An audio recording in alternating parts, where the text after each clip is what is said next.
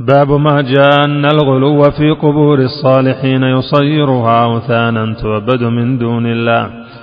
روى مالك في الموطأ أن رسول الله صلى الله عليه وسلم قال اللهم لا تجعل قبري وثنا يعبد اشتد غضب الله على قوم اتخذوا قبور أنبيائهم مساجد.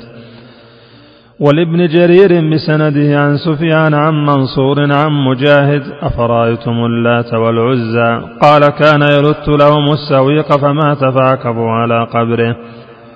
وكذا قال أبو الجوزاء عن ابن عباس رضي الله عنهما كان يلت السويق للحاج. وعن ابن عباس رضي الله عنهما قال لعن رسول الله صلى الله عليه وسلم زائرات القبور. والمتخذين عليها المساجد والسرج رواه أهل السنن. فيه مسائل الأولى تفسير الأوثان الثانية تفسير العبادة.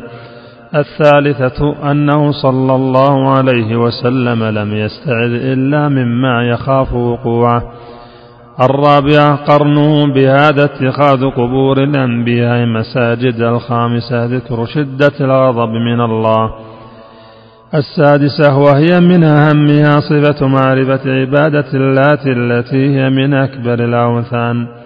السابعة معرفة أنه قبر رجل صالح الثامنة أنه اسم صاحب القبر وذكر معنى التسمية.